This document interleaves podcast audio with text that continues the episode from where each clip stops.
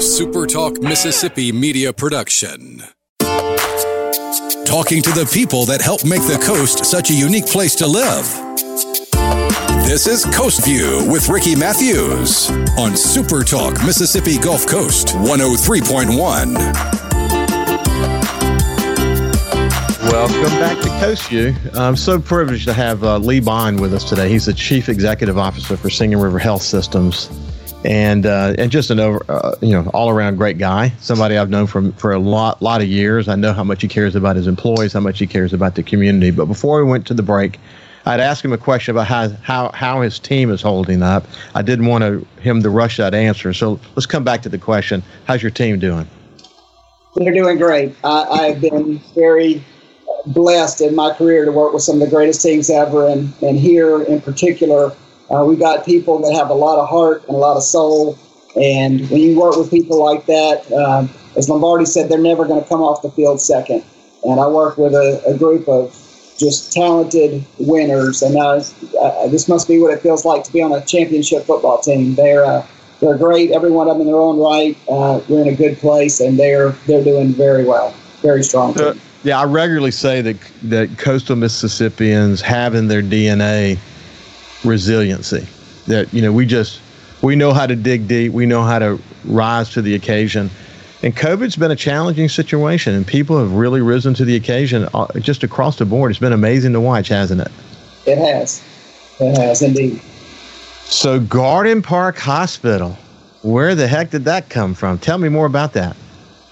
So we've had a relationship with Garden Park for quite some time. Uh, it's been years. Uh, we've worked very closely with them. We collaborate with them on a lot of things. Uh, we took their first COVID patient uh, here, uh, and we've worked with them on cardiac care. We've worked with them on emergency and hospitalist care, and just uh, the whole gamut. And and so they've been a really strong partner to us for a while and we've worked with uh, their their parent company, uh, Hospital Corporation of America, and uh, you know they they have a concentration in Florida, the Panhandle, and over in Texas and in Louisiana some, but this was their only hospital in Mississippi.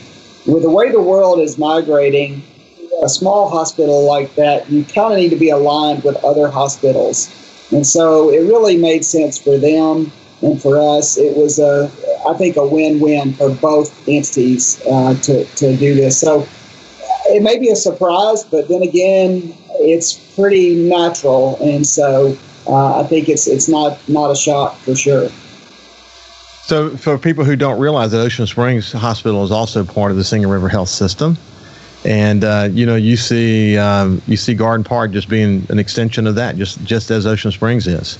It is. It's uh, it's you know it takes about from here to Pascagoula. It takes me about uh, well, I drive pretty fast, about 18 minutes, and I and I made it from here to Garden Park in exactly 18 minutes. So it's it's interesting that it's almost equidistant from uh, the center here in Ocean Springs, and um, you know again it's a it's an investment. It's a you know I I like to use the word instead of an acquisition. It's more like a merger or a partnership. Uh, they bring a lot of good things to the table their uh, their, their A-rated facility. Um, it's it's 32 acres and 136 beds. Um, I mean, there's 136 beds in, in Ocean Springs, so a very similarly sized uh, property, uh, a fairly new property, and it's it's an investment more than an acquisition. It really is. It's a it's a great investment for us. So we're we're very very excited uh, for the people over there to join our family.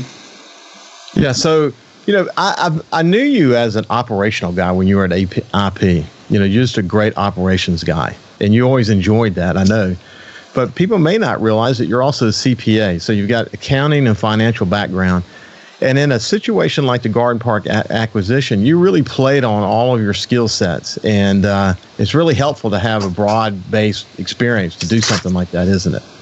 It is. You know, again, I'm I could not be more blessed in my life. Uh, the journey that I took, uh, you know, starting out, uh, you know, as a CPA and understanding business principles, I've got that as a foundation. Interestingly, I'm more of an operations guy than an accountant. I don't even like the title CEO. I'm more of a, a COO. I'm an operating guy. That's what I do. And uh, just been able to, to, to lever that and, and ultimately in evaluating Garden Park, both making sure that from a financial standpoint, it was the right thing to do for our people and their people and uh, the stability of our entire entity going forward. And then looking at operationally the things they do and do those fit together with what we do. And at the end, uh, the decision collectively by our team and theirs was it does. So it was a marriage made in heaven. so when you were at the University of uh, South Alabama, did you envision? I guess. I guess basically, were you expecting to be an accountant for the rest of your life when you started your your education?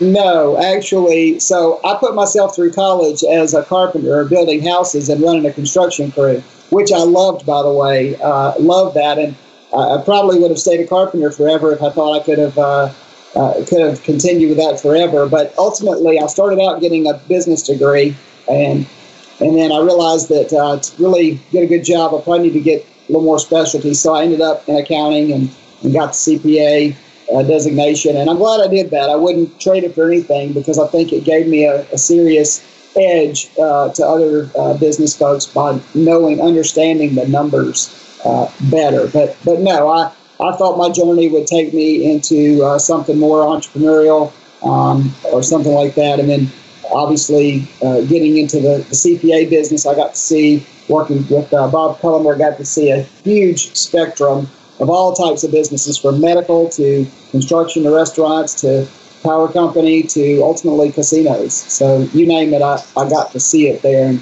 that was a, a big help in my career, certainly being a working as a CPA. Well, you eventually made it to Grand Casino as the chief financial officer. Did you work your way up in Grand Casino? Tell me about that. So I was working at a CPA firm in Gulfport, Cliff in Cullenberg, and uh, an opportunity came open at Grand Casino's corporate office. And at the time, back then, it had just started, and it was the fastest growing company in America. And so they had an audit position, uh, an audit manager position, I think, open. And so I took that, and soon after uh, working at the corporate office, I got to go and travel to uh, the two properties in Louisiana, open the Stratosphere in Las Vegas, and uh, that travel experience was also good. I got to see how, you know, everywhere you go, I think it was Ben Franklin said that, you know, in every person uh, I meet, I learn from them something. And I think it's the same way with businesses. So I learned best practices exist everywhere and was able to take that skill set to the Grand Biloxi and worked there for about nine years, enjoyed that very much. And then, as you know, uh, Katrina came along and uh, I'll be honest, uh, they had been bought out by a company um, uh, right before Katrina, and it just wasn't my.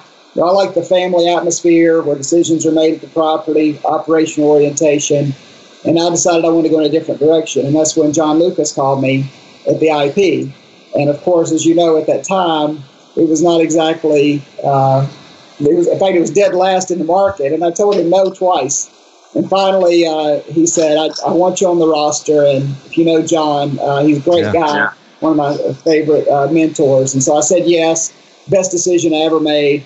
And that was a Cinderella story. We went from last to when I left, uh, we were actually first in the market in guest counts. And it was a great and amazing journey. And that's where I sort of became into more of an, an operational role there and thoroughly enjoyed it. Yeah, I, you know, I had a really good relationship with John Lucas. Um, I mean, just, I mean, who who didn't? I mean, he just was such an easygoing guy. Really enjoyed getting to know people. But it's interesting. I, most successful people I talk to, and frankly, just about everyone I talk to on this on this show are successful. That there are these inflection points in their lives. You know, they, they reach these crossroads, and it's just you know based on that next relationship and what they learned from that relationship, then they it, it set their career off in another direction, and you just never know. I think one of the one of the you know maybe one day we'll just do a show on you know success and what success looks like, but you know I think people just have to pay attention to those moments and yeah. uh, and just be aware that every as you pointed out every relationship and what you learn in that relationship has the benefit of planting a seed in you and you don't know where it's going to go i mean all you got to do is keep watering it and listen to what you're seeing and seeing how it broadens your, your point of view. So it's amazing how life shows you these twists and turns that turn out in very positive ways. Yeah, I you mean, never know. I, I would have never thought that I would end up in healthcare. And then, you know, when John left to go to, you know, when the IP was sold, Uh, we both knew we wanted to go different directions ultimately from, from staying with, with the company that had purchased it. And, and so uh, he went to work for Hard Rock International. As you know, he's now the chief operating officer for Hard Rock International, traveling the world and opening yeah. properties very, very well. I had the opportunity to go work with him uh, down in Fort Lauderdale, and I almost did.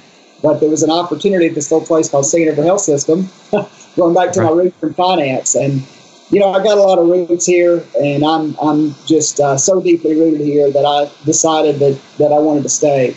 And who knew where the journey would take me, and they needed uh, they needed some of the, the, the skill set that I was blessed with, you know, in that prior career. You know, business is business, and being able to apply the things that I learned with John on that turnaround, uh, we were able to apply a lot of those same principles here uh, at Singing River and turn it around based on you know just core business principles. Yeah, you hit the you hit the ground running there at Singing River at a time when it needed someone like you who had this broad background, who had you know, one of the things about the casino industry, you get to work around some really, really smart people and sharp people who I'm sure taught you a lot is the yeah. team. It's not me. I, if I've got one gift, it's putting together strong teams, and that's yeah. that's the thing that has made all the difference is the team. I hear that. I hear that loud and clear. Well, look, we'll uh, look forward to visiting with you again. We're coming to the end of our time together, but congratulations on sort of turning the corner and you know moving the hospital system back in the direction of success. And uh, I hope you continue to grow. And we'll talk to you again in a few weeks. Thank you very much. Appreciate okay, it. Okay, Lee. Take care. This has been Lee Bond from Singing River Health Systems.